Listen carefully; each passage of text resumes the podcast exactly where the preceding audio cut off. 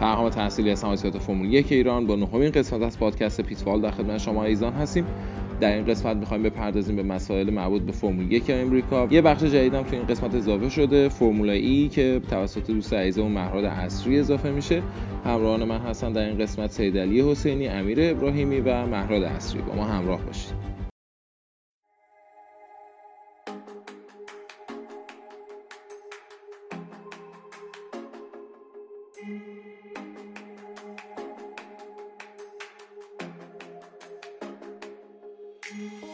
It's lights out and away we go.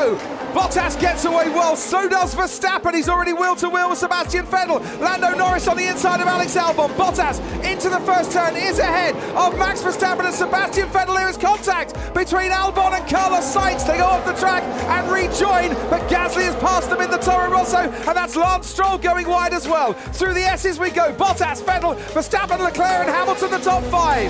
They're all over the show as usual. They try to find grip through there, but the front runners got away nicely. They did keep it clean. Leclerc was the man struggling off the line. And Hamilton has passed him and has made his way up into fourth place. And you can hear the cheers of the crowd. Hamilton pitted on lap 24 for the hard compound tyres. Miraculously, he's making it work somehow out front. Okay, no talking now. So Bottas was biding his time, maybe waiting for a mistake, and look, with DRS now, look how he closes in on his teammate. Bottas pulls out to go to the right, the long way round the corner. Hamilton fights him off though, and off the track goes Valtteri Bottas. Down this main straight, he tried on the previous lap, couldn't quite get the move done. This time he gets it done an awful lot earlier. Valtteri Bottas retakes the lead at the US Grand Prix, and it's been a long time coming as far as he's concerned, but eventually he has got the job done. Here comes Valtteri Bottas, started on pole for the US Grand Prix, crosses the line to win the US Grand Prix. But behind him, adding another championship to his collection, he's got six appeal in Austin. It's Lewis Hamilton, champion of the world. خب سلام مجدد خدمت تمامی هواداران موتور اسپورت. یه قهرمانی داریم، یه جشن قهرمانی خیلی خوب. لوئیس همیلتون تونست شیشمین قهرمانیشو به دست بیاره تو پیست امریکا. یه نکته‌ای هم دوست عزیزمون رضا کرویی اشاره قشنگی کرد. همیلتون دقیقاً تو همون موقعیت‌های پارسال تونست این قهرمانی رو بگیره. ما تو مسابقه قبلی گفتیم که نشد تو پیست مکزیک بگیره، اونم علتش این بود که مکزیک و امریکا جاشون جابجا شده بود و یعنی اون روند کسب قهرمانیش کماکان به همون تعداد مسابقه و همون مدل داره پیش میره.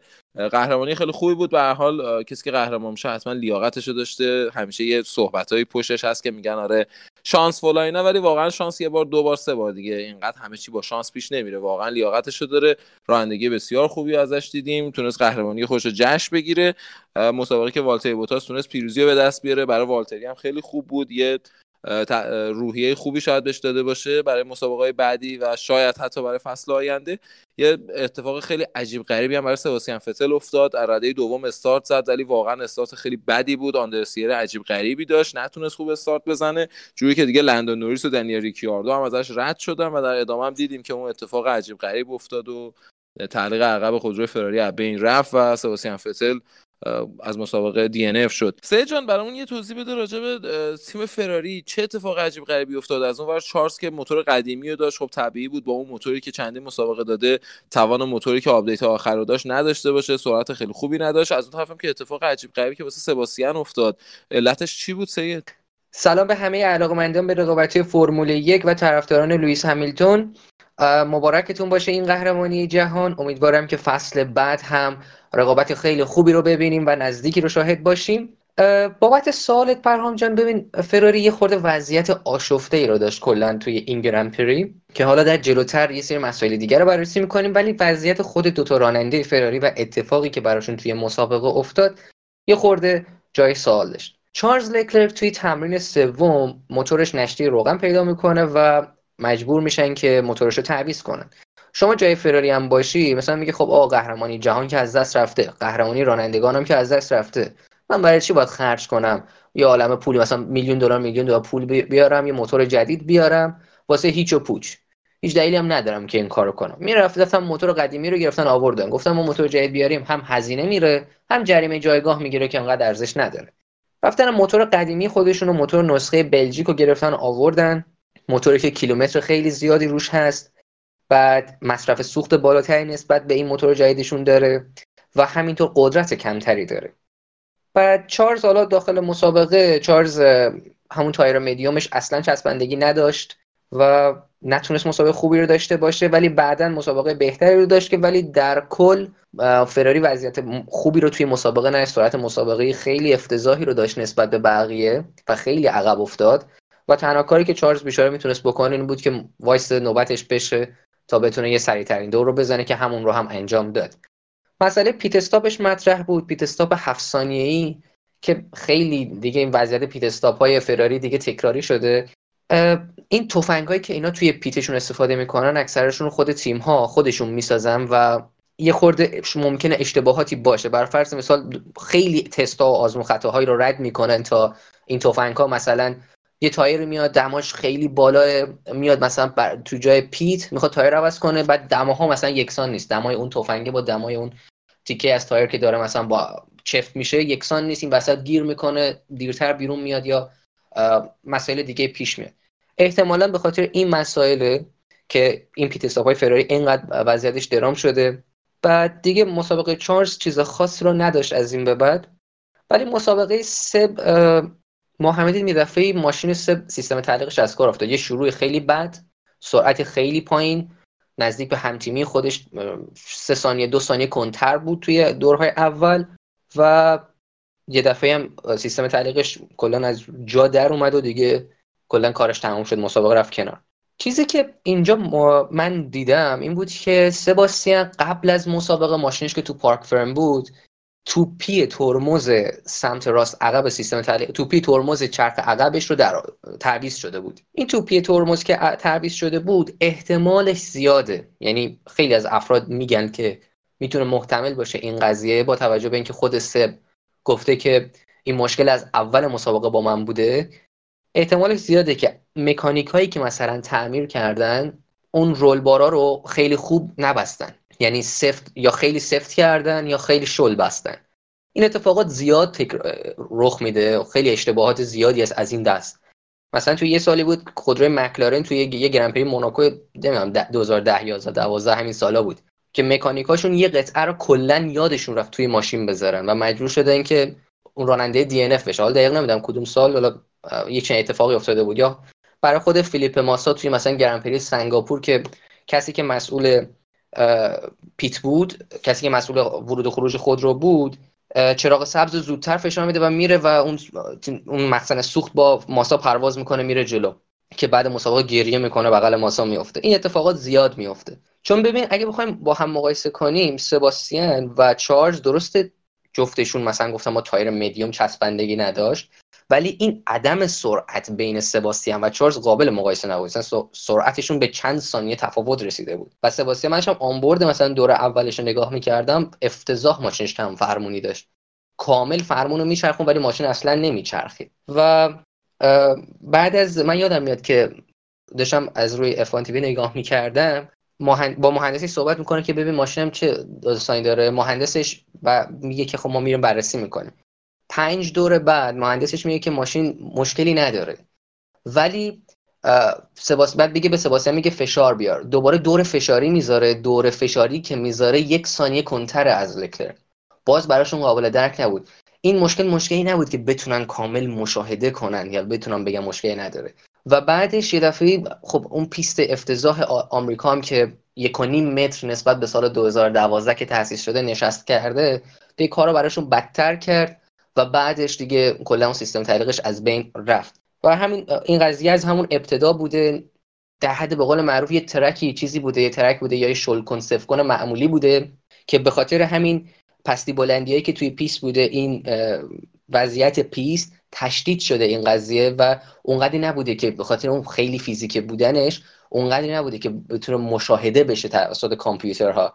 و وقتی هم که میره روی پیچ‌های مختلف و در ایپکس‌های مختلف میره، دیگه اون وضعیت تشدید میشه و کلاً میترکه و از مسابقه کنار میره و یک آخر هفته خیلی فاجعه‌ای رو برای فراری رقم میزنن. مرسی سید جان از توضیحاتت.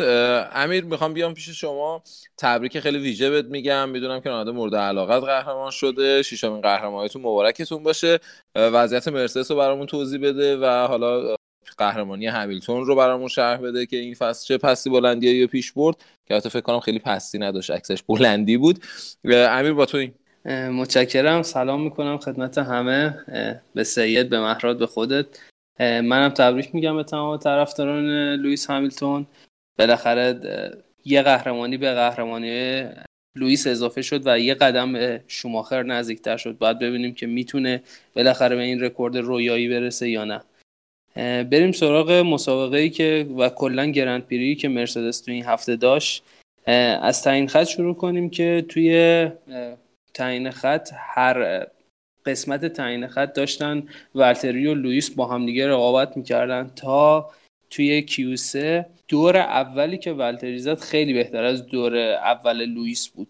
دلیلش هم این بود که خود جیمز واولز گفته بود که محافظ اهرمی که تغییر مقدار ترمز موتوری روی فرمون ماشین مرسدس میده برای لوئیس همیلتون شکسته بود و توی دور اولی که داشت میزد ناخودآگاه دستش میرفته روی این اهرمی که واسه تغییر این مقدار هست و ناخودآگاه این مقدار رو تغییر داده، به خاطر همین دور خوبی نتونسته بزنه و بعد از دور اولش این مشکل رو براش درست کرده بودن و توی دور دوم دیدیم که هیچ کدوم از راننده ها نتونستن دور سریع‌تری نسبت به دور اولشون ثبت بکنن و تایمشون رو بهبود بدن.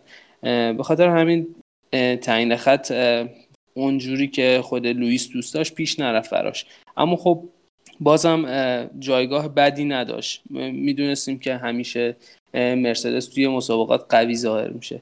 بریم سراغ مسابقه. والتری بوتاسی که از خط یک شروع کرد، پول پوزیشن رو در اختیار داشت و تنها جوری که میتونست مانع از قهرمانی همیلتون بشه این بود که این مسابقه رو ببره و سهم خودش رو انجام داد. استارت خوبی داشت، در اول مسابقه یه مقدار فاصله ایجاد کرد و همونو بعد از اینکه مکس ورستاپن به پیت رفت، در جواب پیت مکس ورستاپن آوردنش به پیت و استراتژی دو پیت استاپو براش در نظر گرفتن، خیلی هم خوب جواب داد. سوالی که همه داشتن این بود که چرا دوباره استراتژی تک پیت استاپ واسه لوئیس همیلتون انتخاب شد. توی دیتایی که روز جمعه تیم مرسدس به دست آورده بود و خودشون هم منتشر کردن این دیتا، فاصله بین استراتژی تک پیت استاپ و دو پیت استاپ براشون آنچنان زیاد نبود. تقریبا حدود دور 16 یا 17 برای دو پیت استاپ باید می اومدن پیت اولو انجام میدادن و برای تک پیت استاپ حدود دور 25. سختی تک پیت استاپ براشون این بود که دائما باید فاصله با ماشینا رو چک می‌کردن و دلتای دور زدن لوئیس همیلتون رو بهش اطلاع می‌دادن و بهش میگفتن که مثلا باید تو این دلتای خاص دور بزنی. اواخر مسابقه هم تایرای لوئیس خیلی از بین میرفت و همینطور که دیدیم لوئیس در برابر والتری تقریبا بی‌دفاع بود. اما نکته مثبتش این بود که با این استراتژی کسب جایگاه می‌کردن و جایگاه دوم تونستن از چنگ ردبول در بیارن و بازم 1-2 کنه مرسدس که شاید خیلی دیگه تکراری شده برای هممون این 1-2 مرسدس، ولی خب این مسابقه خیلی 1-2 جذابی داشت مرسدس. نکته جالبی که این قهرمانی لوئیس واسه خود من داشت این بود که امسال مثل بقیه سالا توی تعیین خط اونجوری که باید قدرتمند ظاهر نمیشد.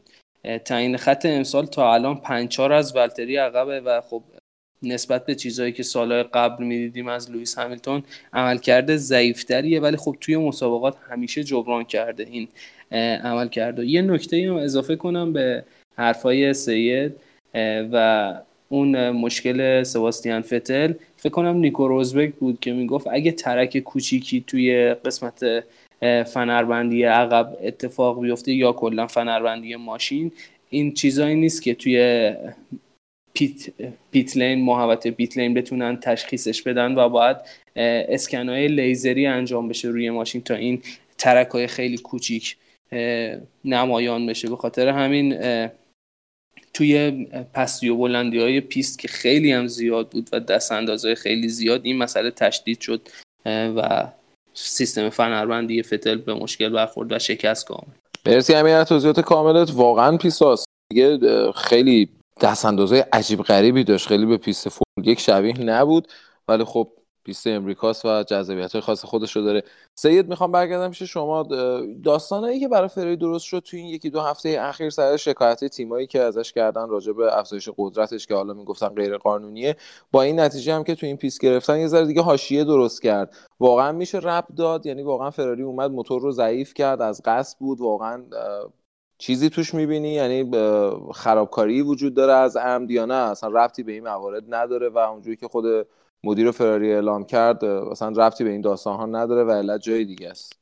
اول اینکه در جواب کلی تو، آیا پیست آستین مثلا جای خوبی برای فهمیدن این موضوع هست؟ یک نه 100%، چون اصلا پیست آستین جایی نیستش که این مسئله بتونه اونجا، حالا با وضعیتی که فراری داشت، بشه اثبات بشه که فراری کار خلافی رو انجام داده.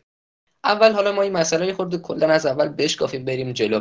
ببین یه سری چیزایی هست توی فرمول 1 قوانین نانوشته هستش. کلا حالا ما در زندگی عادی حالا میگیم جنتلمن اگریمنت. خب جنتلمن اگریمنت یا همون قوانین ناشناخته‌ای که هستش و همه باید بهش احترام بذارن چیه؟ مثلا یکیشون است که شما نباید به هم تیمیت بزنی. این یه اصل طلایی تو فرمول 1. یا مثلا این اتفاقی که مثلا مکس ورستاپن تو گرنپری چین بین مکس و سباستیان افتاد.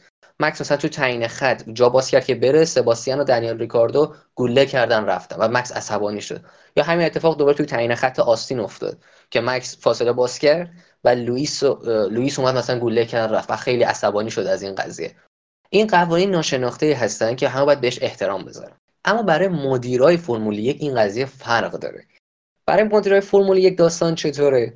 ببین مثلا تو گرنپری مکزیک تو تعیین خط فرمول 1 مکزیک وقتی که خبرنگارا میرن پیش توتو ولف و ماتیا بینوتو بهشون میگن که آقا به نظر شما مکس باید جریمه بشه، اصلا حرفی رو نمیزنن. ماتیا بینوتو با توتو ولف اصلا هیچ نوع حرفی مبنی بر محکومیت نمیزنن.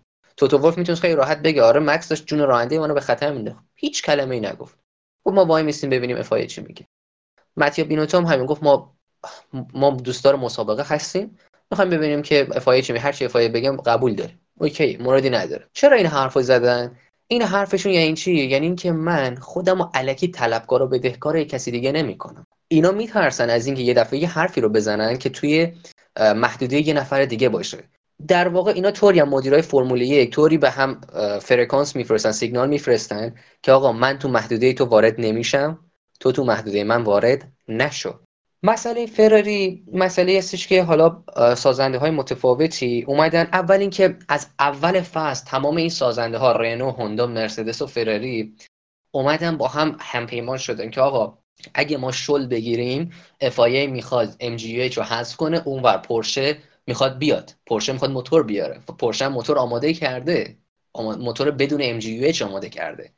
رنو، هوندا، مرسدس و فراری گفتن آقا اگه پورشه بیاد، اگه مثلا BMW بیاد، سفره ما کمتر میشه، سفره ما، سهم ما کمتر میشه، باید هممون با هم باشیم. اینجا اتحاد داشتن اینا چون بحث پول مشترک بینشون بود. بعد اومدم فصل ادامه پیدا کرد. حالا بعد از یه جاهای شروع شد که این بهانه هایی که آقا فراری 50 اسب بخار بیشتر داره. 50 اسب بخار پرهام، یعنی 2 سال فراری توی توسعه جلوتره.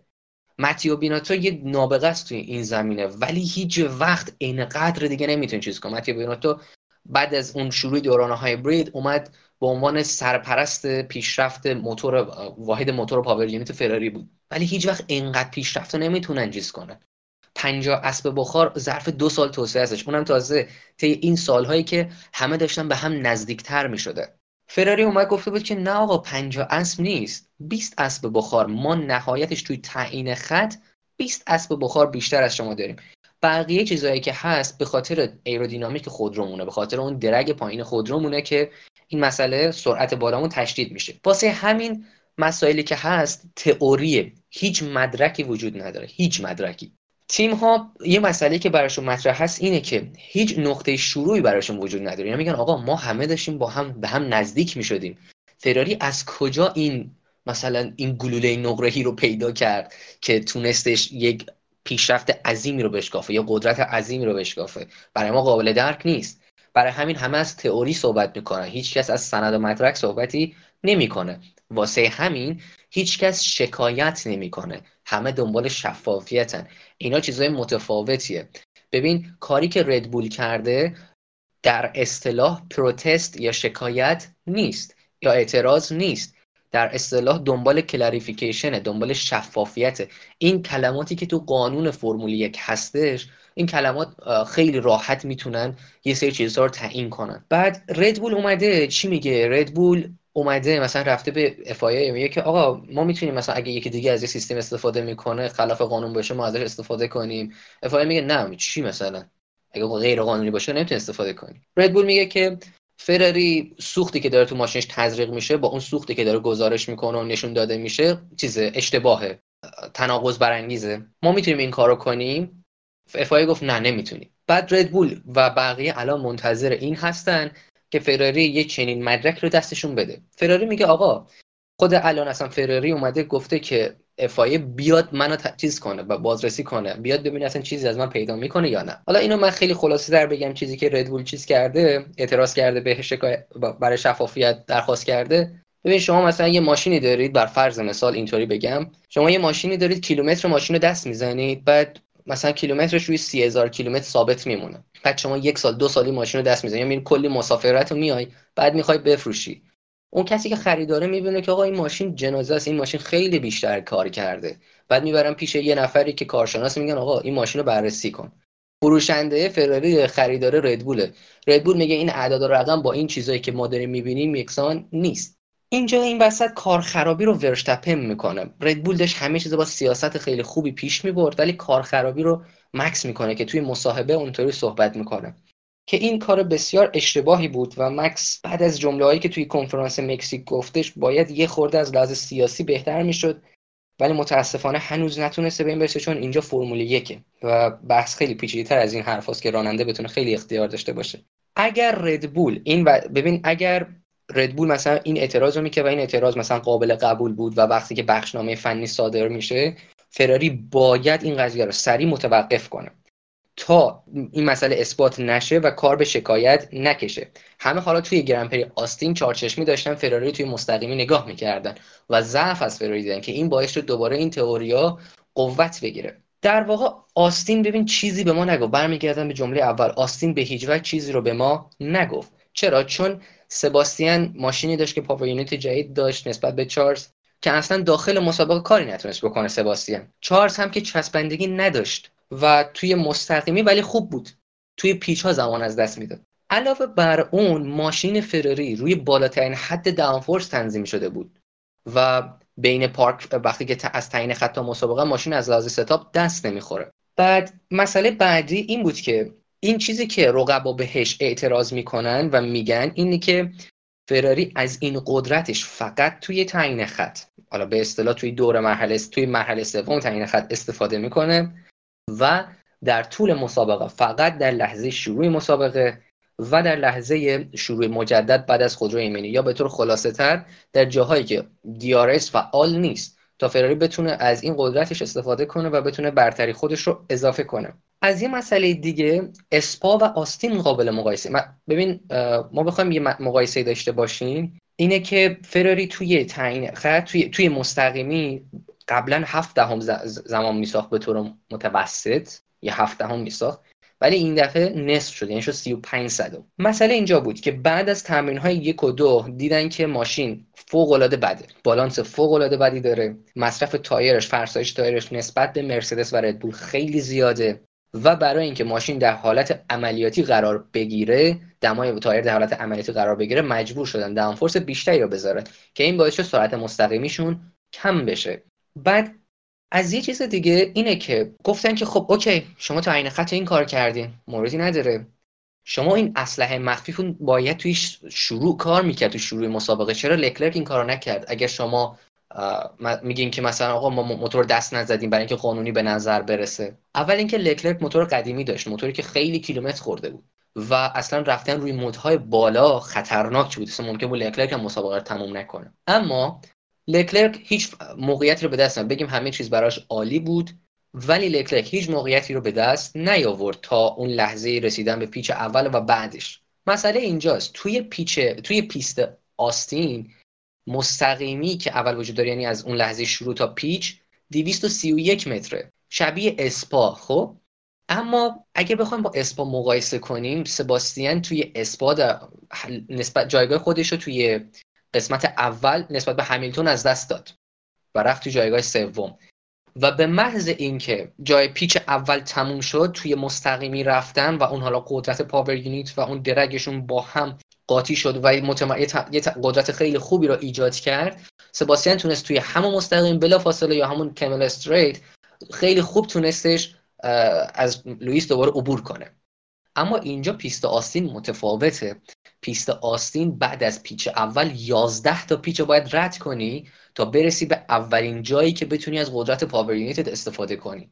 لکلرک اصلا اونجا نرسیده و لکلرک تو این 11 تا پیچ انقدر زمان از دست داده بودن لکلرک و سباستین که دیگه خیلی عقب بودن بخوان حمله ای رو کنن. بعد برای همین ما اصلا نمیتونیم بر اساس مسابقه آستین بگیم فراری رو متهم به کاری کنیم. فراری جایی که میتونه از این قضیه چیز کنه توی برزیل. مثلا برزیل میتونه یه جاهایی یه سری چیزایی رو نشون بده که یک سری شک و شبهه‌هایی رو اگر براش مطرحه رو خاموش کنه و حالا یا اینکه یه فاجعه به بار بیاد. علاوه بر اون حالا ما لکلرکی که با تمام اون مسائلی که گفتیم نسبت به موتورش رو با هم یه بحثی کنیم، سرعتایی که لکلرک ثبت کردهش، لکلرک بدون تو یا همون بدون اون خلا تونست سرعت 321.5 کیلومتر رو اکثر اوقات ثبت کنه، در مقایسه با لوئیس همیلتونی که 317.6 کیلومتر رو ثبت کرده بود. ورستاپن و بوتاس هر کدوم با اون خلایی که داشتند 324.1 و 323.6 کیلومتر بر ساعت رو ثبت کردن که با خلا یه فاصله خیلی کمی نسبت به چارلز داشتن. و از پیچ شماره 20 تا خط پایان چارلز بود که با سرعت 217.3 کیلومتر رد شد.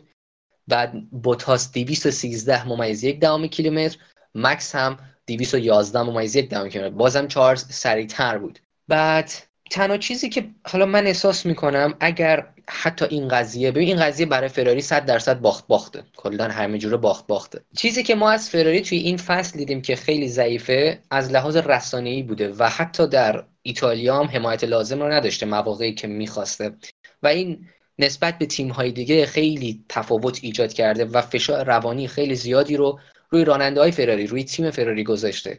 ببین نباید طوری باشه که سباستین و چارلز داخل مصاحبه‌هاشون بیان جواب مکس ورستاپن رو بدن. جواب مکس ورستاپنی که داره راجع به تیم فراری صحبت میکنه، راجع به ماشین فراری، راجع به قانونی بودن مسائل فنی داره صحبت میکنه. اصلا راننده نباید راجع به این مسائل صحبت کنه و این خیلی بده. چیزی که برای فراری هست اینه که این مسئله 100% باخته، چون اولین که درگیری ذهنی خیلی شدیدی بینشون ایجاد میشه و دوما این که یه آره یا نه رو FIA به ردبول و تمام رقبا میده.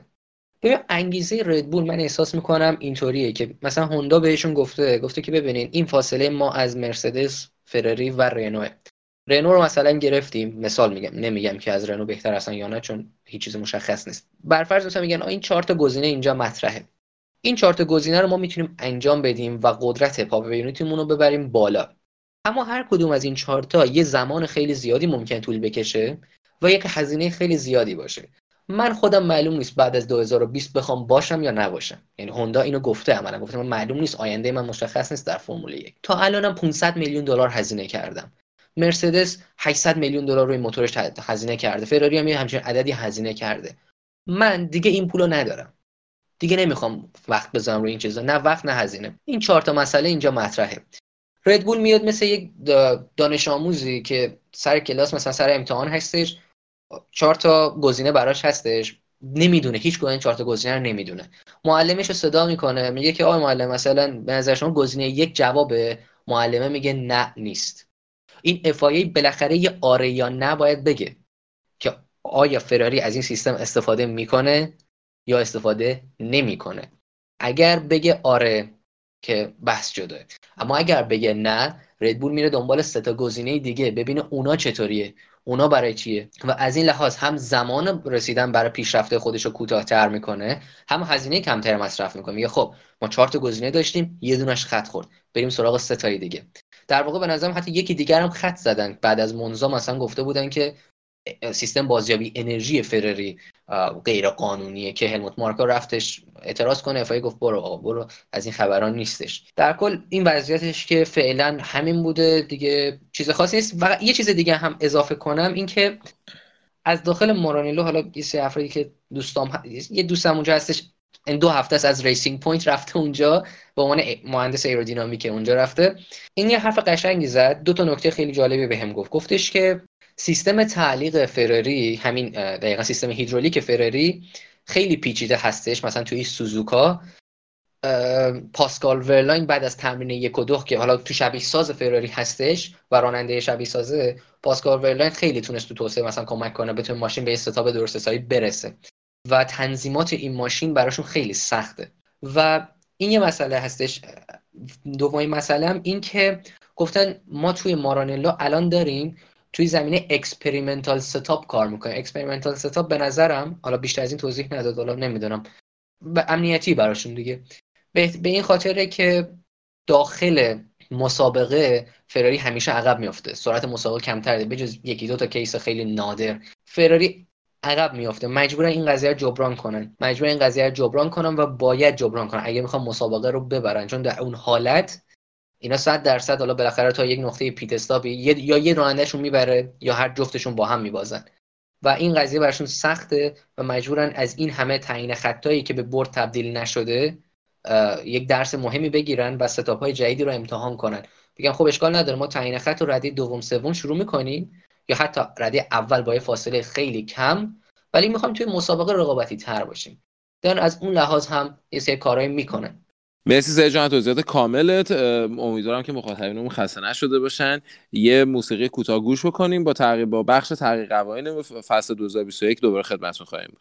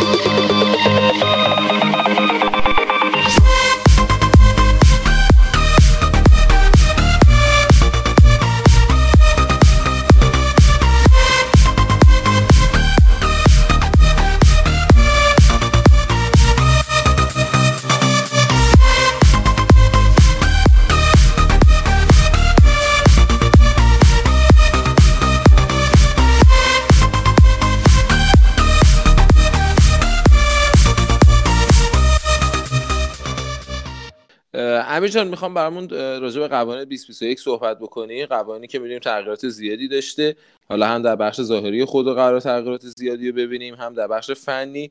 میخوام نظرت رو راجع به این قوانین جدید برامون بگی و اینکه واقعا میشه بهشون امید بست که تغییری در روند قهرمانی تیم‌ها اجرا بکنه. و مهراد عزیزمون هم که حالا دوستان اینه که میشناسن میدونن مهراد بسیار به بحث الکترونیک علاقه خاص و تبحر خاصی داره. میخوام ببینیم خودرو اون بخش هیبریدشون هم واقعا تغییرات خوبی کرده یا نه، یا کمکی میکنه که بقیه این تیم فاصله تیم‌ها به هم نزدیک‌تر بشه یا نه. امیر جان، مهراد جان، خدمت شماییم.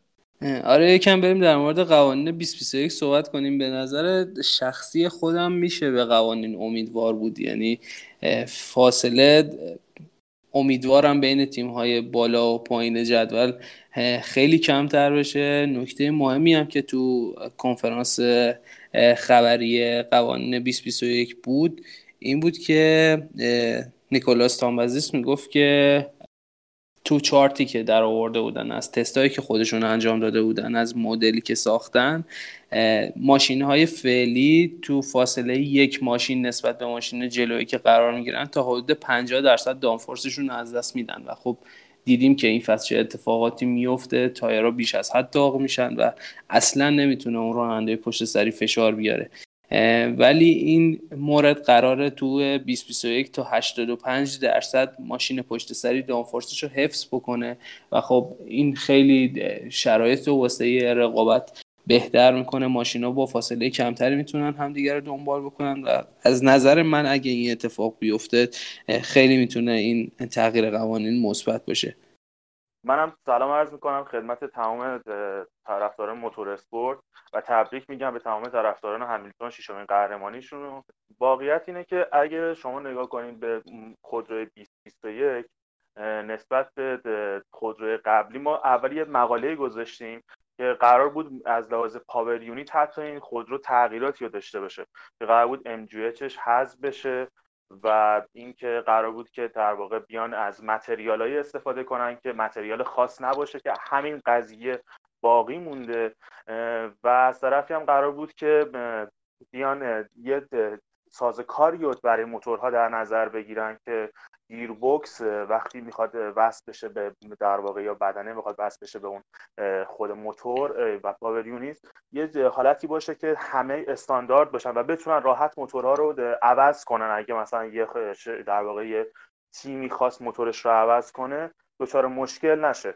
ولی خب مثل اینکه اینجوری که خبرها جدید اومده اینه که قرار نیست که اصلا موتور اون تغییرات زیاد رو داشته باشه، MGHش حذف بشه و حتی دورش به 18,000 برسه و قراره که همون دور 15,000 ماکسیموم دورش باشه و MGH رو داشته باشه، که به نظر من این خبر خیلی خوبیه، چون ما تو خودروی فرمول 1 هنوز پس این بازده رو داریم و این رویکرد رو دارن که بخوان در واقع خودروی پربازده بسازن و اون از قدرت و توانش کم نکنن و این خیلی خوبه به نظر من. حالا نمیدونم نظر شما چیه بچه‌ها؟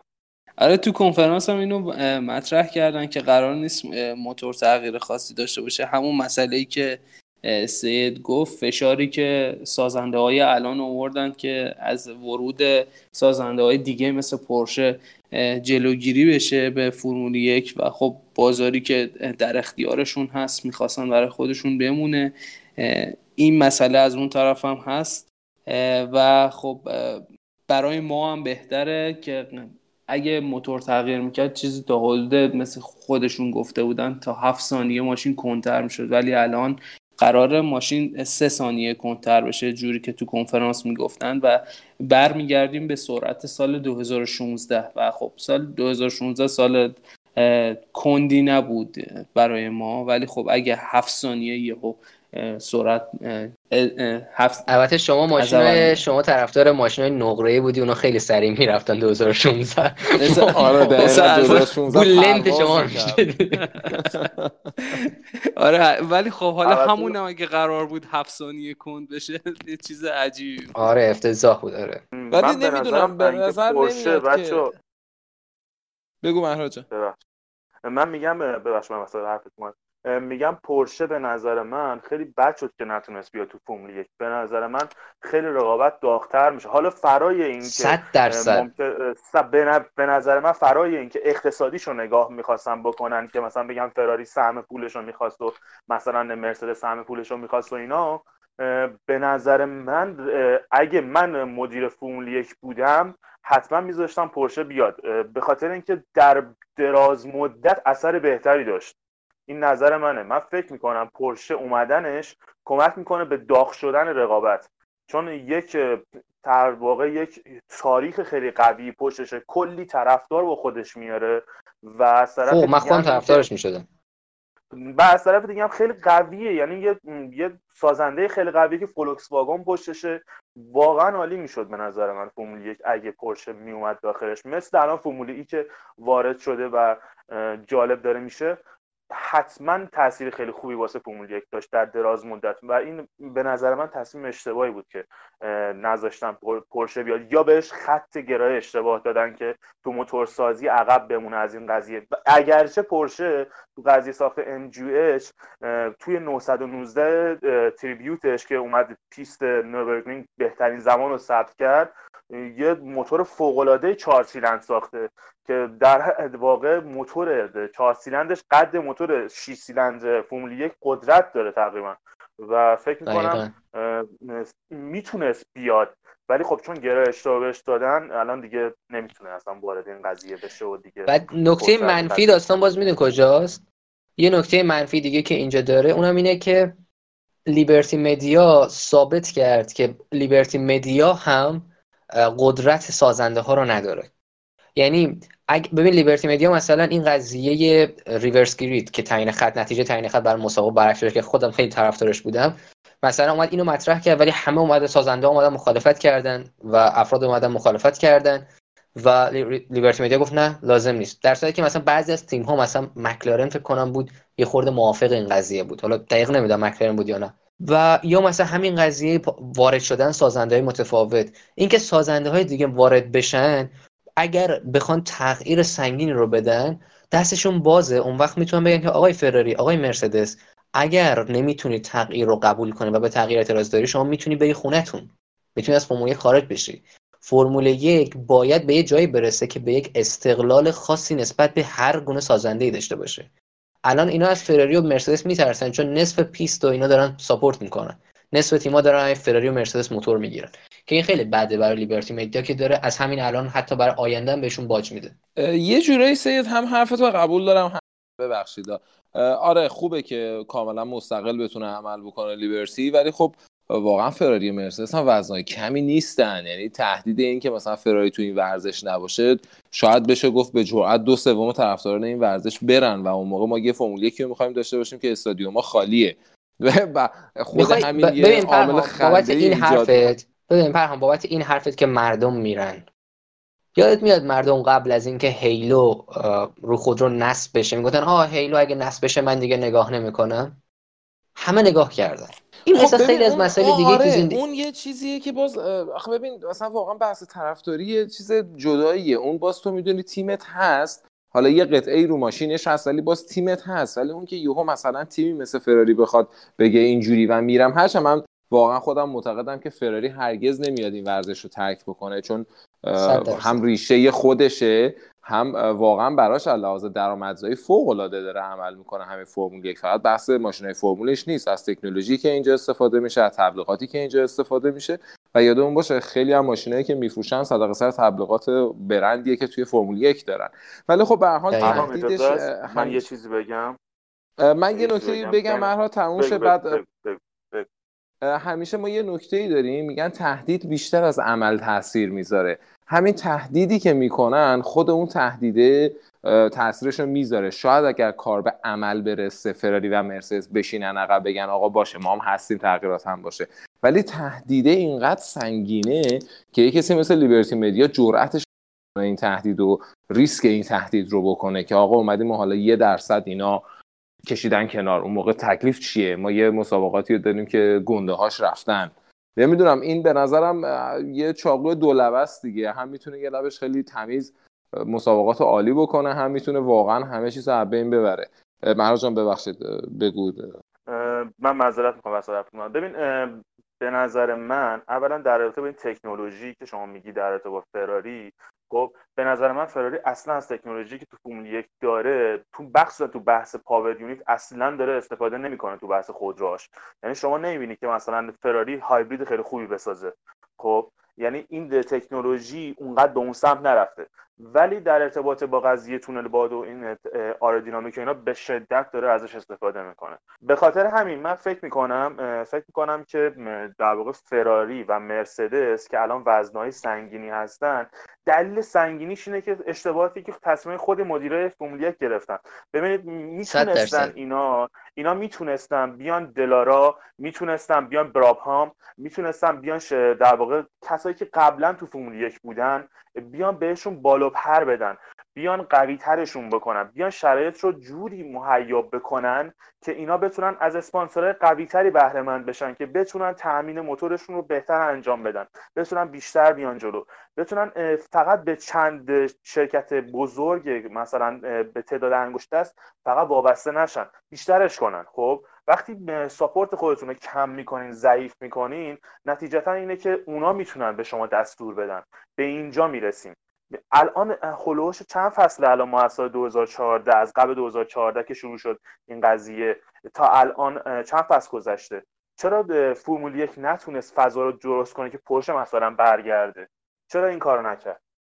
چرا مثلا از شرکت های دیگه مثلا قوی دیگه، شرکت بزرگیه فولکس واگن، شرکت خیلی بزرگیه، چرا نذاشت که بیاد توی فرمول یک؟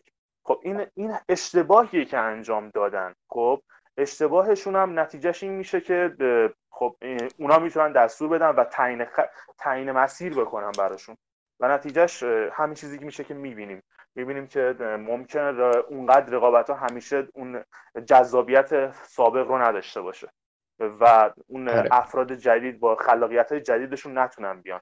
خب این جالب نیست دیگه واسه من بیننده، واسه کسی که علاقه داره به فرمول 1. همینجا یه نکته می‌خواستی اضافه بکنی، نکته چی بود؟ صحبت. آره به نظرم تغییر خیلی مثبتی که قوانین 2021 داره میکنه قوانین مالیه که اضافه شدن به مجموع قوانین مسابقات. این 175 میلیون دلاری که باید سقف بودجه بذارن تیم ها، البته یه سری استثناء داره، به نظرم خیلی کمک میکنه به نزدیکتر شدن تیم ها و از اون طرف جوری که خود راس براون میگفت جریمه های خیلی سنگینی میذارن اگه تیمی رو پیدا بکنن که میدونیم مثلا مثل مرسدس، فراری، مکلارن اینا کارخونه های بزرگی هن که میتونن در قالب پروژه های دیگه ماشین فرمول 1شون رو ارتقا بدن. ولی چیزی که راس براون خودش توی کنفرانس گفت اگه همچین چیزی براشون اثبات بشه برای مجموعه فیا و به همچین چیزی برسن، حتی یه تیم ممکنه قهرمانیشو از دست بده و به نظرم این جریمه های خیلی سنگین میتونه یه ذره تیم‌ها رو محتاط‌تر بکنه و مجبورشون بکنه که اون سقف مالی تعیین شده تو 2021 رو رعایت بکنن. امیدوارم که اینجوری بشه و خیلی به نظرم نکته مثبتی بود. البته من بگم امیدوار نیستم که اینجوری بشه، چون همیشه این قانونایی که اینجوریه را در رو زیاد داره و اثبات خلاف در این مواقع خیلی خیلی سخته. یه دعواهای بین‌المللی خیلی عجیب داشت. بعید میدونم سقف بودجه رو واقعا بتونن کنترل بکنن. مرسی از نکته علی. سید جان نظر شما چی بود؟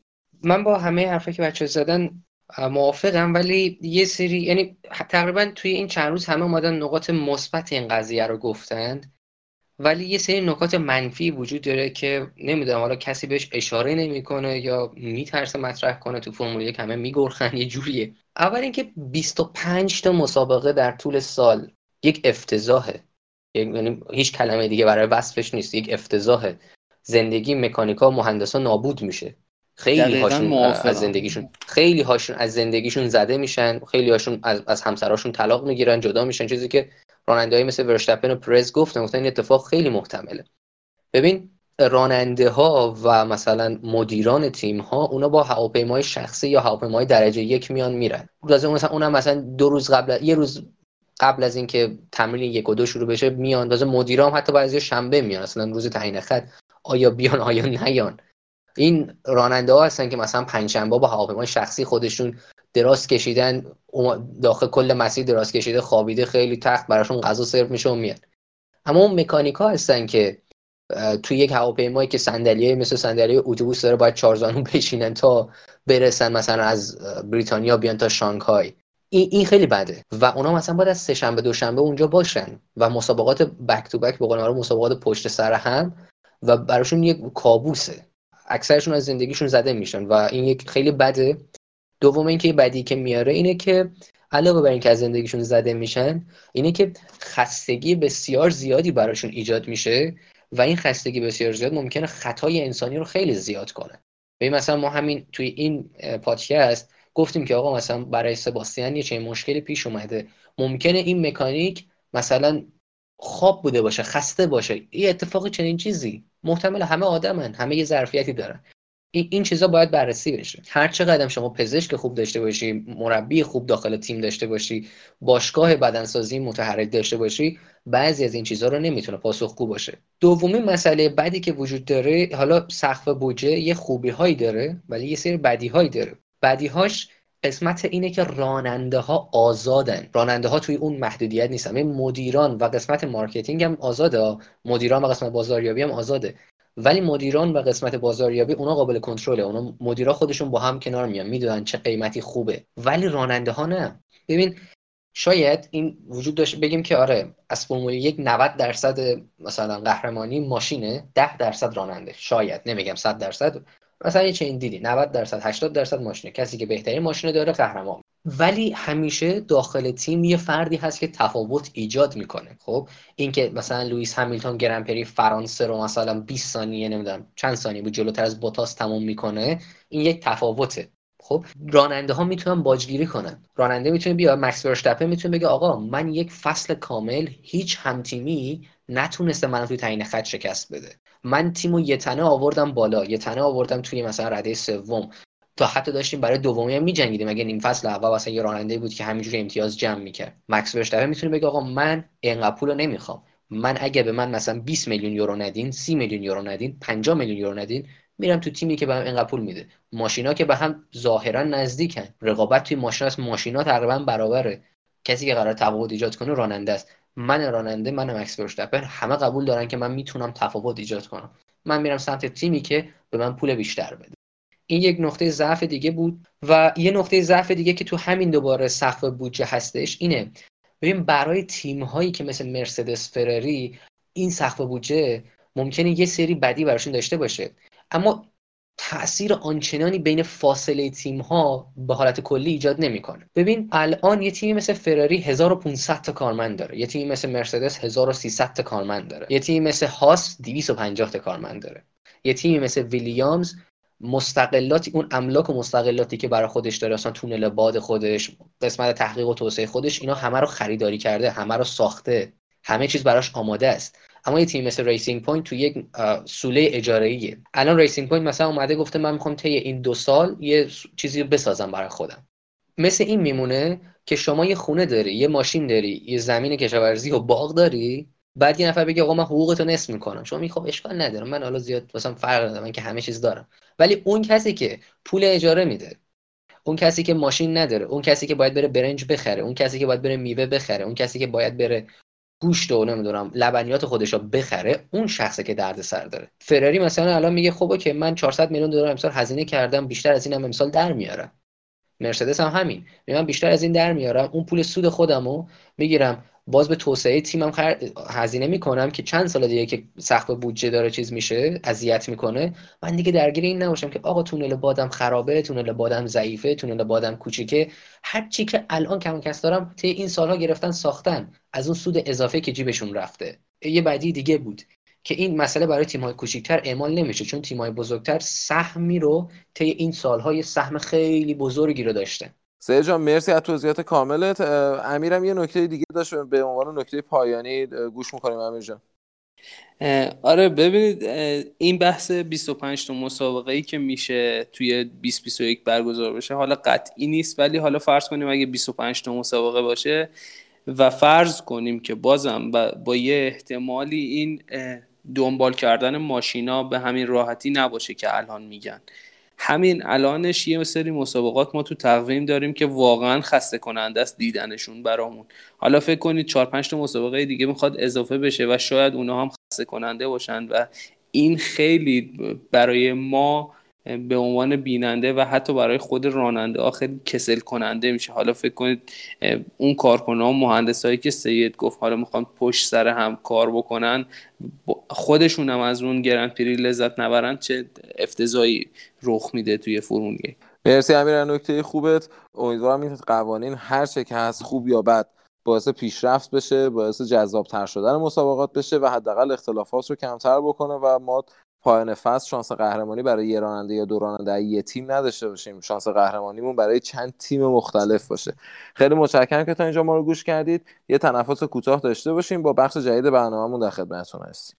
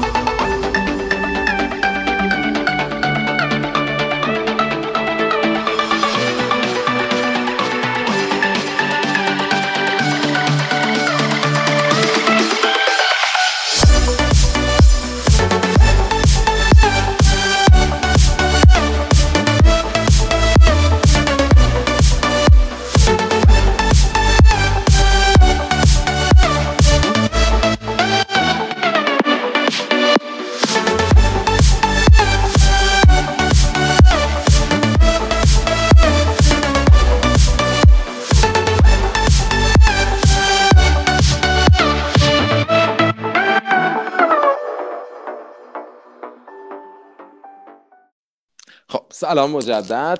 یه بخش جدید تو این پادکست داریم، بخش فرمول ای که در ادامه پادکست ها حتما خواهیم داشت، ادامه این بحث های فرمول ای رو، ورزش جدیدی که تو این رسته فرمول اضافه شده، حالا جذابیت های خاص خودشو داره، ماشین ها متفاوتن، فول برقی اند و حالا قوانین خاص خودشون رو دارن، مسابقات کوتاه‌تره، پیستا پیستای شهریه، پیستای خیلی کوتاه‌تریه، ماشینایی ان که اجتناب ناپذیره، یعنی تکنولوژی داره به این سمت پیش میره و نمیشه منکرش شد.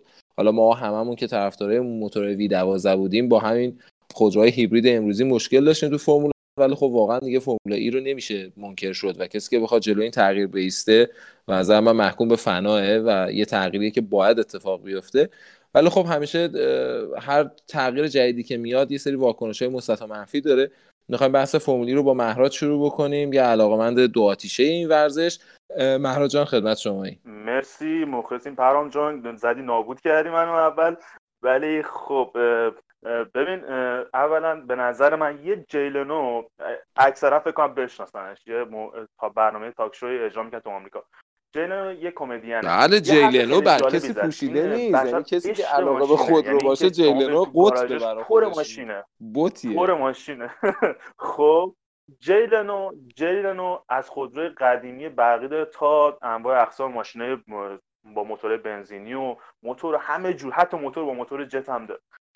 میخوام بگم جیلنو یه حرف جالبی میزنه، میگه که شما وقتی میخواین که خودروی بنزینی ادامه داشته باشه، عمرش میخواین که تفریق کنین آخر هفته ها با موتور بنزینی، خودروی برقی این امکانو به شما میده که عمر این قضیه خودروی بنزینی بیشتر باشه.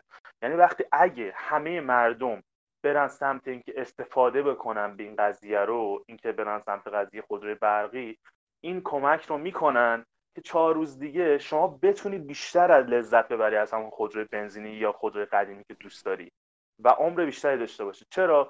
چون یک، شما کمک میکنی که بنزین و اینا کمتر مصرف بشه و از طرف دیگه ادامه داشته باشه، و از طرف دیگه هم این که آلایندگی که کم میشه، فشار رو شما کمتر میشه، میتونی راحت‌تر این قضیه رو اجرا کنی. پس این خبر بدی هم لزوما نیست از این لحاظ که بگیم اینجوری نگاه کنیم. ولی من حالا با این دید جیلونا همش موافق نیستم. خب حالا دلیلم الان میگم. من میگم مثلا اصلا از این شروع کنیم. چرا ما همش میگیم که خودروی برقی لزوما یه چیزی که تکنولوژی مثلا رفته این سمت، اصلا به نظر من تکنولوژی بوده اون سمت، بعد اومده سمت بنزین، دوباره الان داره برمیگرده، میگه اشتباه. آره این تیکه بحث موافقم واقعا، یعنی اون زمانی که بحث خودروهای برقی سالیان پیش دهه‌های قبل شروع شد، خب به خاطر بحث تکنولوژی باتری ها اون بحث فراموش شد و گفتن آقا ولش کن، بریم فعلا سراغ همون بنزینیا که راحت تره. ولی خب الان تکنولوژی امروز واقعا این اجازه رو میده که رو بحث خودروی برقی سرمایه‌گذاری بیشتری بشه. آره. مثالی هم که جیلنو میزنه یه مثال خیلی ساده تر در رابطه با همون خودروی بنزینی داره. اون زمانی که خودرو اومده بود عملاً اسب ها رو خودروهای بنزینی نجات داد دیگه، یعنی کلا اسب که داشت نژاد اسب نابود میشد یه جوری به خاطر کار زیادی که از اسب کشیده میشد به عنوان وسیله حمل و نقل، خودرو باعث شد که اسب نجات پیدا بکنه و همون کسایی که اون زمان استبدار بودن، حالا تو تاریخ هست، ناراضی بودن از قضیه پیشرفت خودرو، بعدا دیدن نه واقعا خوب شد، اسبابون بهتر شد، اسبای بهتری پیدا کردیم، حالا قراره این اتفاق بیفته، یعنی قراره خودروهای روزمرهمون یواش یواش بشه الکتریکی و ماشینای عشق و حالمون بشه خودروهای بنزینی. خب بیاین حالا این بحث تاریخچه مانند و فانش این مقدار جمع بکنیم، بریم سر اصل موضوع. خب من آره ببین، من حالا یه کاری می‌خوام بکنم، اول از این من خب سریعتر از این بگذرم که برم سر اصل موضوع، ولی اول میخوام تابوی ذهنی رو بشکنم. این تابوی ذهنی که الان همه ما داریم، که الان مثلا تو همینو گفتی، اینکه خودروی بنزینی لزوما کمک کرد که اسبا برن، این نیست. به نظر من خودروی برقی بودی کمک کرد این اسبا اول نجات پیدا کنن. دلیلش هم اینه، ببین سال 1881 گوستاو تربی یه آدمی فرانسوی بود، خب اومد یه خودروی برقی معرفی کرد با 0.1 اسب بخار. خب اون بعد یعنی شما نگاه میکنه به گذشته، میبینی که خود همون موقعی که خودروی بنزینی اومد که مثلا کارل بنز شروع کرد به این قضیه، خودروی برقی هم اومده بود. میای جلوتر میبینی باز از دوباره بریتانیا مثلا میاد این کارو میکنه، میاد میبینی خیلی چیزای دیگه میبینی. خب همینا میبینی مثلا میری جلوتر میبینی تو آمریکا خودروی برقی بیشتر پیشرفت میکنه تا اروپا. دلیلش هم اروپا آسفالت بوده، آمریکا کلا جاده خاکی بوده. خب بعد به خاطر همین میتونستن بیشتر از خودروی برقی استفاده بکنن چون مسافت کمتری میرفتن. خب الان ایران داستانش چطور؟ الان ما تو جاده‌های مازندران اصلا اینقدر ما خاکی آسفالت و تپه‌چاله با هم داریم میتیم توش درختکاری کنیم. الان میتونیم استفاده کنیم. فقیه ایران چیه؟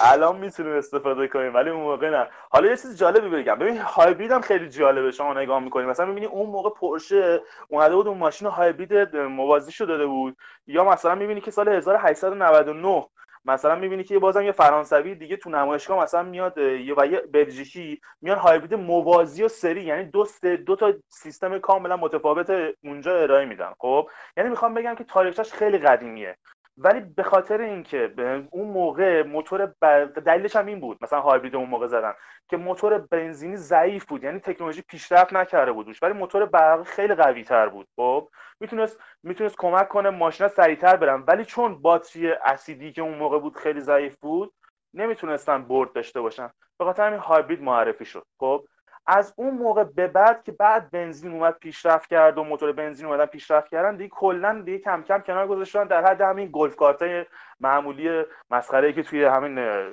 می‌بینیم از اونا بودن، تا اینکه ما اومدیم توی قرن‌های اخیر، در واقع قرن گذشته و این قرن اتفاقاتی واسه ما افتاد که ما رو رویکردمون رو عوض کرد، دوباره برگشتیم خودروی برقی. چی بود؟ یکی آب و هوا بود، یکی دیگه هم این که قضیه نفت بود. یکی از دلیل مثلا نگاه میکنیم برمیگرده به همین ایران، الان میگه سید میگه چه ربطی به ایران داشت، یکیش اینه زمانی که شاه تو ایران بود خب اون قضیه باعث شد یه کاری کرد، اومد اوپکو درست کرد، نفتو کشید بالا به خاطر اینکه قضیه غلاتی که وارد میشد گرون شد، همون باعث شد تو اروپا تو مخصوصا انگلیس بحران ایجاد شد تو بنزین. نتیجهش چی شد؟ این شد که اونا به خودشون اومدن گفتن ما باید یه آلترناتیوی درست کنیم برای خودروامون، نباید بخوریم زمین. و از اون موقع استارت این قضیه دوباره برگشتن به پیشرفت دادن این قضیه و خروجیش باتری لیتیومی شد. یعنی ما باتری لیتیومی دیدیم. باتری لیتیومی به ما کمک کرد که وارد این قضیه بشیم که خودروی بهتر بسازیم و اصلا تمام دنیای ما عوض شد به واسطه اون. خب پس نتیجتاً این تمام این مراحل طی شد تا ما رسیدیم به این. حالا خیلی فکر می‌کنم مثلا خودروی بقیه مثل خودروی پریوسه خب یا مثلا مثل یه چیز هایبرید مثلا مسئله روزانه است، ولی واقعیتش اینه خودروی برقی اگه فقط به موتورش نگاه کنیم یه موتوری با چگالی توان خیلی زیاد تو حجم خیلی کم، گشتاورش نسبت به سرعتش یه نمودار فوق‌العاده داره که نمودار ایدئال حمل و نقله، و از طرف دیگه هم این که به نظر من اون گشتاور لحظه‌ای و از لحظه صفرش کمک میکنه شما یه تجربه جالبی رو داشته باشین. ولی خب 100% هر چیز مهندسی 100% باید موافقم راجع به مواردی که میگی، ولی ازت خواهش میکنم مرحاد بیا بریم بحث رو برگردیم سمت خود فرمولا ای، برامون راجع به فرمولا ای توضیح بده و حالا یه ذره بحث فنی ترش بکنیم رو فرمولا ای. خب خواستم همین رو وارد بشم. ببین حالا برمیگردیم به قضیه این، وقتی شما نگاه میکنید که کمپانی مثل ریمک و مثلا مثل تسلا و اینا میاد باعث میشه که مثلا ژان تاد هم به این قضیه علاقه‌مند بشه و اصلا بخواد موتور اسپورت رو نگه داره. خب شما باید آینده نگری هم داشته باشین تو موتور اسپورت دیگه، بعد آینده رو هم ببینین که فردایی که بنزین نیست خب چطور میتونیم از مسابقات لذت ببریم. پس بهتره از الان پایه‌هاشو بریزیم، پیشرفتش بدیم. و از طرف دیگه موتور اسپورت خودش یه دلیلیه برای اینکه اصلا ما بتونیم پیشرفت بدیم اون صنعت رو، چون ما محک میزنیم خودمون رو توش. خب و همین محک زدن باعث میشه که بتونیم پیشرفت کنیم توش. وقتی نگاه میکنیم به سال 2011 3 مارس 2011 میبینیم ژان تاد یه جلسه میذاره با 3 نفر به نام آلهاندرو آگاک، آنتونیو تاجانی و بازیگر ایتالیایی به نام تو کل. خب میاد با اینا مطرح میکنه آقا من یه سری میخوام درست کنم که مثلا در رابطه با خودروی برقی باشه. خب تو این بین میبینه که از همه کسی که بیشتر علاقه داره آلهاندرو میاد به خاطر اسپانسرینگی قبلا تو تلویزیون داشته و اینا و مارکتینگش رو میشناسه، میاد میگه آقا من این کارو قبول میکنم، این کارو انجام میدم و قبول میکنه و شروع میکنه. و بعد از اون میبینیم توی می همون سال در واقع اینا میان توی خیلی جالب روی دستمال کاغذی میان این قضیه رو مینویسن که آره ما یک سری مسابقه‌ای می‌خوایم به نام مسابقات سینگل سیتر تمام برقی تو خیابون و این مطرح میشه. اون دستمال کاغذی رو چرا انداختن دور؟ اون چرا انداختن دور؟ کلش از یه دستمال شروع شده. یعنی کلش از یه موقع دستشون نگرفت، از همه چیز دست مکاوانش شده با شوخی داستان. به خدا هر چی میکشیم از دستمال کاغذی میکشیم. آقا این به نفع خودتونه. آقا من دارم بهتون میگم به نفع خودتون. برات بریم یه ذره ما داریم مزاح میکنیم. مسابقه برامون یه توضیح بده که اصلا فرم مسابقه چجوریه. حالا مخاطبای ما دیگه تقریبا با فرمولا 1 آشناییت کامل رو دارن. بهمون توضیح، چون میدونم که کلا بحث تایمگیریش فرق میکنه، مسابقهش فرق میکنه. اولش بیا بحث تایمگیریاشو برامون یه توضیح بده. بحث تایمگیری تو فرمول ای چه جوری هست، چه به چه ترتیبی مسابقه زمانگیریشون؟ ببین اول از همه باید بدونیم که مسابقات چون توی شهر برگزار میشه، شما نمیتونید یه شهر رو کلا تعطیل کنی به خاطر یه مسابقه مثلا چند روز، بعد تو یک روز برگزارش کنی. به خاطر همین مسابقه رو کلا تو یه روز برگزار می‌کنن. مسابقه اینطوریه که صبح که شروع میشه، شما می‌بینی که مثلا تمرین 45 دقیقه‌ای دارم اولش، بعد یه تمرین 30 دقیقه‌ای. بعضی از مسابقات مثل مسابقه نیویورک تو 2 روز برگزار میشه پای سرم، که تو 2 روز، 2 روز دوم که در واقع مسابقه دومه، میان تمرین دومو حذف می‌کنن، فقط یه تمرین دارن، یه 45 دقیقه. بعد از اون یه تعیین خط شروع میشه که 1 ساعته. تعیین خط این شکلیه، مثل اینجوری میمونه تعیین خط که میان تقسیم میکنن خودروها رو به 4 تا گروه 6 خودرویی. خب که هر اینطوری تقسیم میشه که نگاه میکنن به سال گذشته، اگه اولین مسابقه باشه نگاه میکنن سال گذشته ببینن کی قهرمان شده و قهرمانی لیستش به چه صورته، که میان تقسیم میکنن به گروهای مختلف اینو. و اگر هم مثلا مسابقه قبلی باشه نگاه میکنن مسابقه قبلی کی اومده، چه ردهایی کسب کردن، از اون مسابقه قبلی تو مسابقات بعدی این کار انجام میدن که رده‌بندی میکنن. 4 گروه میکنن، 4 گروه با هم رقابت میکنن، هر کی زمانا ثبت میشه. خب 6 تا زمانی که ثبت شد سریعتر بود به ترتیب میان تو سوپرپول. تو سوپرپول که جدیدن اومده در واقع از فصل در واقع دوم به بعد، یعنی میگم جدیدن یعنی از فصل دوم به بعدش اومده این قضیه، شما میبینی که 6 تا خودرویی که میان به ترتیب خودروی ششم که زمان سریعتر زمان ششم رو زده میاد از تو پیت لین شروع میکنه، زمانش رو میزنه، بعد همینجوری خودروی پنجم میاد تا خودروی اول. بعد اینا نگاه میکنن به سوپرپول. سوپرپول مهراد من همینجا یه سوالی بپرسم، مثلا پیشلین رو آوردی، من یه بار نگاه کردم ولی خب واقعا تخصص تو رو اصلا توی این ورزش ندارم. توی فرمول ای هم ما دور وارم آپ داریم یا دیگه تو فرمول ای دور وارم آپ به خاطر اون بحث نگهداری باتری‌ها ندارن دیگه؟ به چه ترتیبه؟ نه ندارم. همون مسابقه استارت که میخوره در واقع فرمیشن دارن که میان مثلا میگردن دوباره میان اونجا قرار میگیرن. بیشتر بحثم تو بحث زمانگیریه ها، بیشتر مثلا تو دور زمانگیریشون یه لپ صفر دارن یا نه همون بلافاصله همون لپ حساب میشه؟ نه اصلا همون گفتم همین حالتی که گفتم اینجوری مسابقه اینجوری کوالیفای انجام میشه. یه چیزی که بعد بدونیم این که اصلا تایرشون مثل تایرای قضیه دیگه نیست. حالا اونو توضیح میدم. ببین الان ما برگردیم سر ریسش. خب ببین وقتی شما امتیازا رو که میخوای نگاه کنی، شما میایید الان کسی که پول پوزیشن گرفته، خب قبلا می اومدن بهش 2 تا امتیاز میدادن اگه در واقع بیا چیکار کنه توی 10 نفر اول بمونه. الان میاد 3 امتیاز میدن اگه تو 10 نفر اول بمونه وقتی مسابقه تموم میشه. خب یعنی پول پوزیشن امتیاز داره مثل فرمول 1. خب حالا نمیدونم فرمول 1 داره دیگه، درسته؟ من اشتباهی که نمی‌کنم. بعد فرمول 1 نداره. خب نداره، فست اسلپ داره الان فکر کنم، درسته؟ که فست اسلپ این آره فست اسلپشون هم الان در واقع این من اشتباه گفتم. ببین پول پوزیشن 3 امتیاز داره در کل، فست اسلپه که اینجوریه که قبلا 2 امتیاز بود الان شده در واقع 3 امتیاز.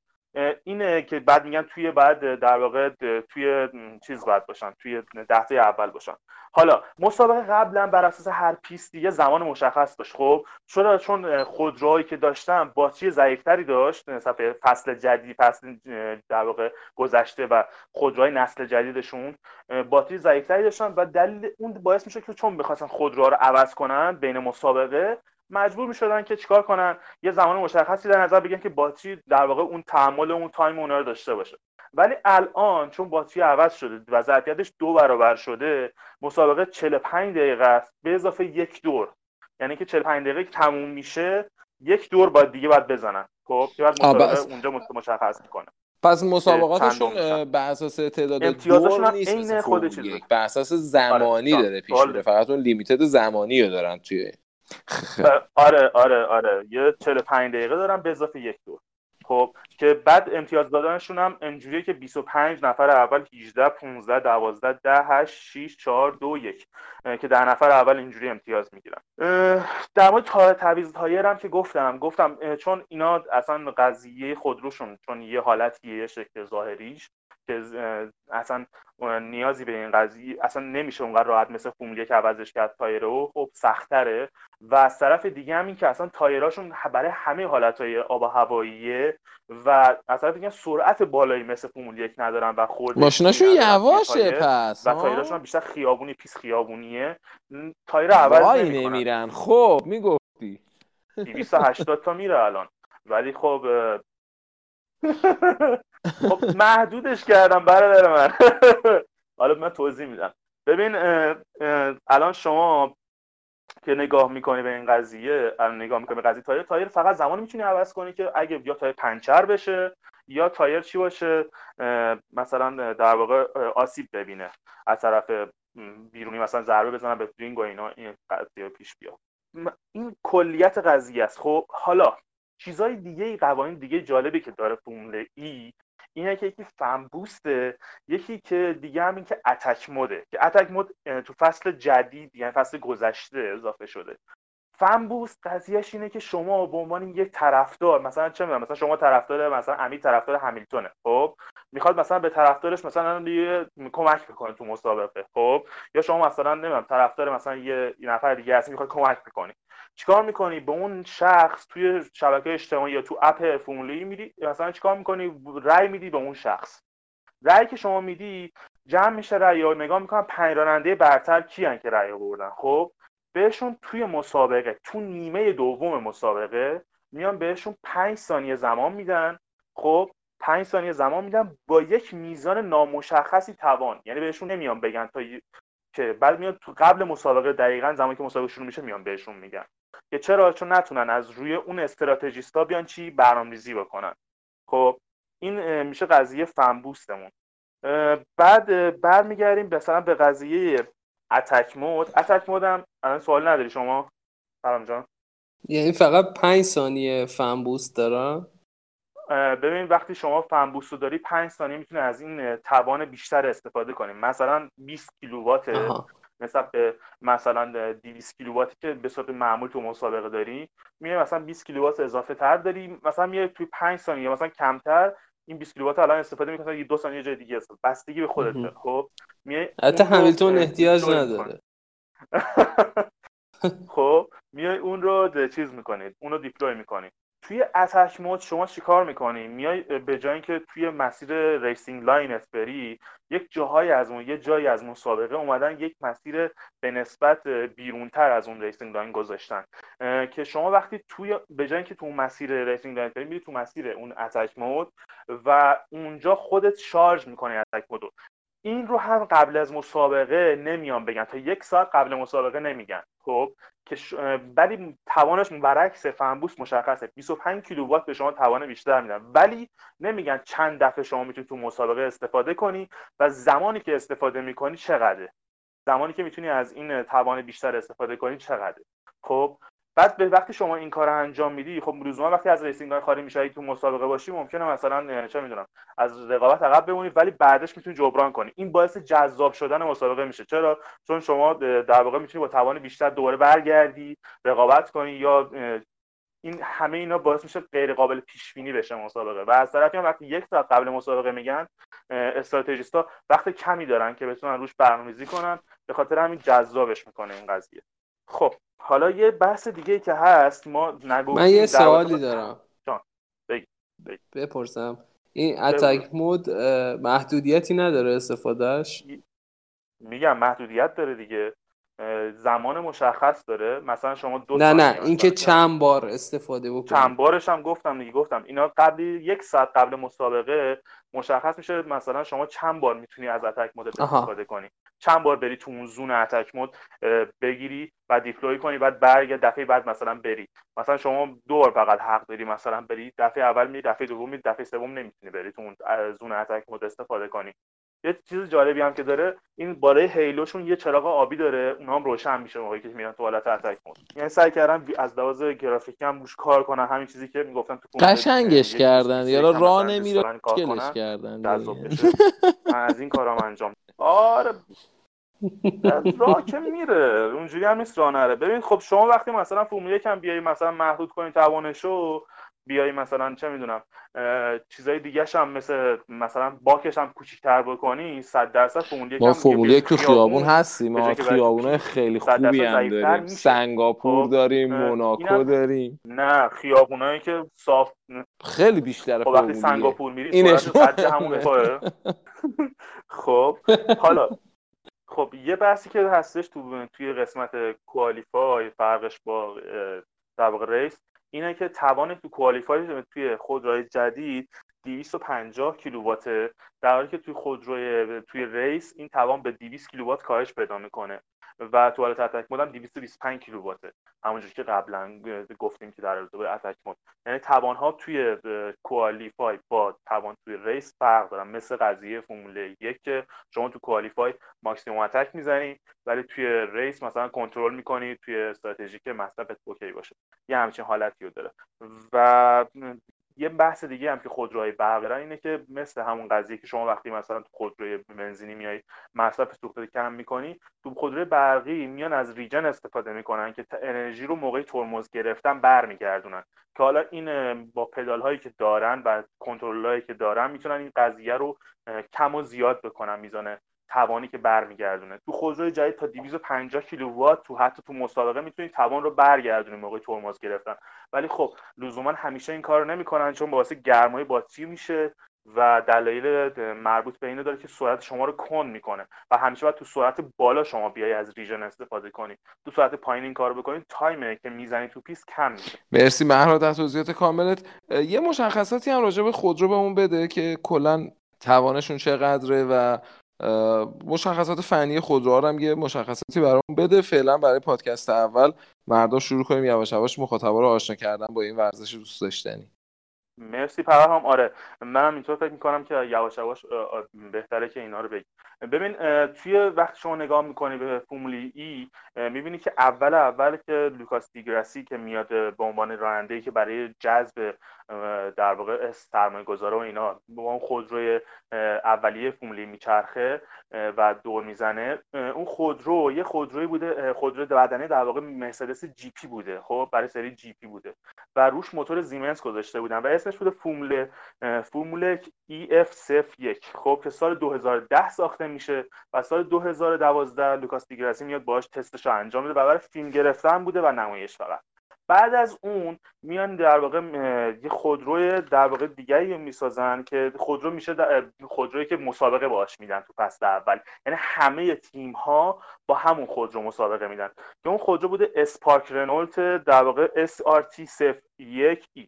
که حالا این چی بوده؟ این خودرو طراحیش توسط دلارا اومده، بدنش و شاسیش طراحی شده و اومدن از باتری از ویلیامز کمک گرفتن و باتری 28 کیلوواتی روش گذاشتن، کیلووات ساعتی روش گذاشتن و اومدن از موتور مکلارن پیوان که همه ما میشناسیم، موتور، اینورتر و سیستم الکترونیکی اون استفاده کردن. یعنی مکلارن هم کمک کرده به این قضیه و این سیستم شاسی توسط شرکت اسپارک ریسینگ اومده، بعد از طراحی دلارا اومده اجرا و ساخت شده. خب ساختش توسط اسپارک شده. این خودرو از گیرباکس 4 دنده استفاده میکرده که واسه کیولند بوده که اونم سکوئنشیال بوده. بعد از اون شما میبینی که تو فصل بعد، یعنی در واقع این فصل اول بود که همه در واقع هر تیمی 4 تا ماشین داشتش که بهشون 4 تا ماشین داده بودن و 2 تا هم برای تست اینا گذاشته بودن کنار، که 10 تیم بودن که در مجموع 42 خودرو درست کرده بودن. این خودرو اولیه رگولیشن در واقع قوانین رو میگفتش که 200 کیلووات توان ماکسیمومش بود، 180 کیلووات توی ریس میتونستن ازش استفاده کنن، 200 کیلووات رو توی در واقع کوالیفای میتونستن ازش استفاده کنن. تو فصل اول فقط تا 100 کیلووات میتونست ریجن داشته باشه، فصل بعدی به 150 رسید سرعتش به وقتی میخواست به 100 برسه 100 کیلومتر بر ساعت تو 3 ثانیه میرسید. ماکسیمم سرعتش هم 225 کیلومتر بر ساعت بود و باتریش هم که گفتم 28 کیلووات ساعت میزان توان باتریش بود که به خاطر این کم بودن این میزان انرژی ذخیره انرژیش مجبور بودن که تو مسابقه دو نفر مثلا باشن کمک کنن راننده ماشینشون رو عوض کنن وسط مسابقه که یه قوانین خاصی داشتش که اونم دیگه الان دیگه منسوخ شده در واقع تو قطر جدید. وزنش هم که 920 کیلوگرم. وقتی نگاه میکنیم به فصل دوم به بعد شما میبینید که هدف اصلی فرمولی اینجا مشخص میشه.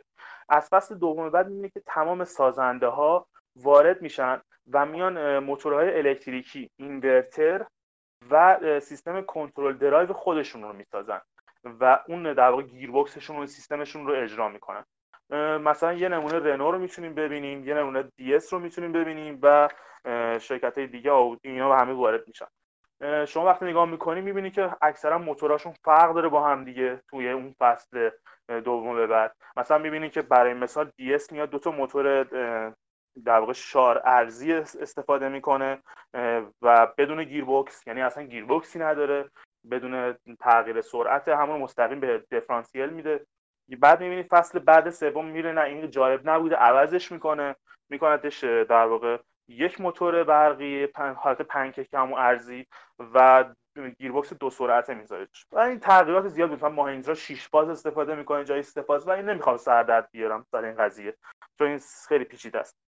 میخوام بگم که هر در واقع سازنده از فصل دوم بعد میتونست برای خودش اینورتر خودش، برای خودش درایو خودش و موتور برقی خودش و گیرباکس خودش رو استفاده بکنه، در حالی که شاسی‌ها یکسان بود. یعنی هدف گذاری این بود که پیشرفت بدن این قضیه انتقال قدرت و این طراحی مربوط به موتور رو بهترین حالت برسن بهش و قضیه باتری هم که ویلیامز باتری اوکی میده. حالا میایم سر بحث همین فصل گذشته خودروهای جن 2. شما وقتی نگاه میکنید به خودروی جن 2 میبینید که تغییراتی که داشته محسوس بوده. برای مثال وقتی که ویلیامز دیگه باتری نمیسازه روی این خودرو و مکلارن میسازه، توان یعنی میزان ذخیره انرژی باتریش 2 برابر میشه. یعنی شما از 28 کیلووات ساعت میرسیم به 54 کیلووات ساعت و این کمک میکنه که دیگه اصلا این ماشینتون رو عوض نکنیم وسط مسابقه و به جذاب شدن مسابقه چیکار میکنه، کمک بیشتری میکنه این قضیه. بعد میبینید که در عین اینکه اومدن توان میزان ذخیره انرژی بالا بردن، توان موتورها رو هم بردن بالا. 250 کیلووات رسیده توان در واقع ماکسیمم این خودروی جن 2 و از طرف دیگه تو ریس شما 200 کیلووات داری همونجوری که قبلا گفتیم و 225 تا برای حالت اتک مود. شتابش به 2.8 ثانیه کاهش پیدا کرده. سرعت ماکسیممش 280 کیلومتر بر ساعته و من گفتم باتریش هم که باتری مکلارن شده به جای استفاده از ویلیامز. این کلیت قضیه خودروهای برقی تغییراتی که داشتن توی فصل‌های گذشته. یه چیز دیگه هم فکر می‌کنم بگم، اینکه این برخلاف ایده‌ای که خیلی دارن فکر می‌کنم مثلا از سیستم پنل خورشیدی استفاده می‌کنن برای تامین برق و اینا، به شبکه اصلا این سیستم فرمول ای وصل نیست. میان از سیستم دیزل جنراتور استفاده میکنن که دیزلاشون همه از سوخت گلیسرین استفاده میکنه و شرکت NLX هم میاد در واقع تامین کننده اون شارژرایی هستش که اینا خودروشون رو باهاشون شارژ میکنن و تو طول مسابقه و در حین تعیین خط حق شارژ ندارن و تو پارک فریم هم اصلا حق شارژ ندارن، فقط تو لحظه‌های خاصی و در هنگام تمرین میتونن خودروشون رو شارژ بکنن. و اینکه یه سری هم فکر میکنن که اون ABB که الان اونجا اول سری فرمول ای زدن، فکر میکنن که اون مثلا تامین کننده شارژر این خودروها یا تامین کنندشه، که اصلا اینطوری نیست. اون یه دونه پارتنری که تایتل فرمول ای پارتنرش هست، یه سری جگوار آی پیسه که اون یه سری جداست که اونا بعداً توضیح میدم. مرسی از همه شما که تا اینجا پادکست رو گوش کردید. امیدوارم پادکست مفیدی باشه براتون. در آینده بحث‌های موتور فرمولا ای رو بسیار کامل‌تر خدمتتون خواهیم بود. مرسی از دوستان عزیزم که همراه ما بودن در این پادکست. خواهش می‌کنم که ما رو در شبکه‌های اجتماعیمون در اینستاگرام با آیدی موتور اسپورت IR.com و در شبکه توییتر با آیدی موتور اسپورت IR حتما فالو بکنید و کمک بکنید به اشاعه پادکست. خیلی متشکرم. خدا نگهدار. خیلی ممنون از اینکه به پادکست ما گوش دادین. خداحافظ شما. منم ممنونم از همه که ما رو همراهی میکنن. خداحافظ میکنم. منم تشکر میکنم. خدا نگهدارتون.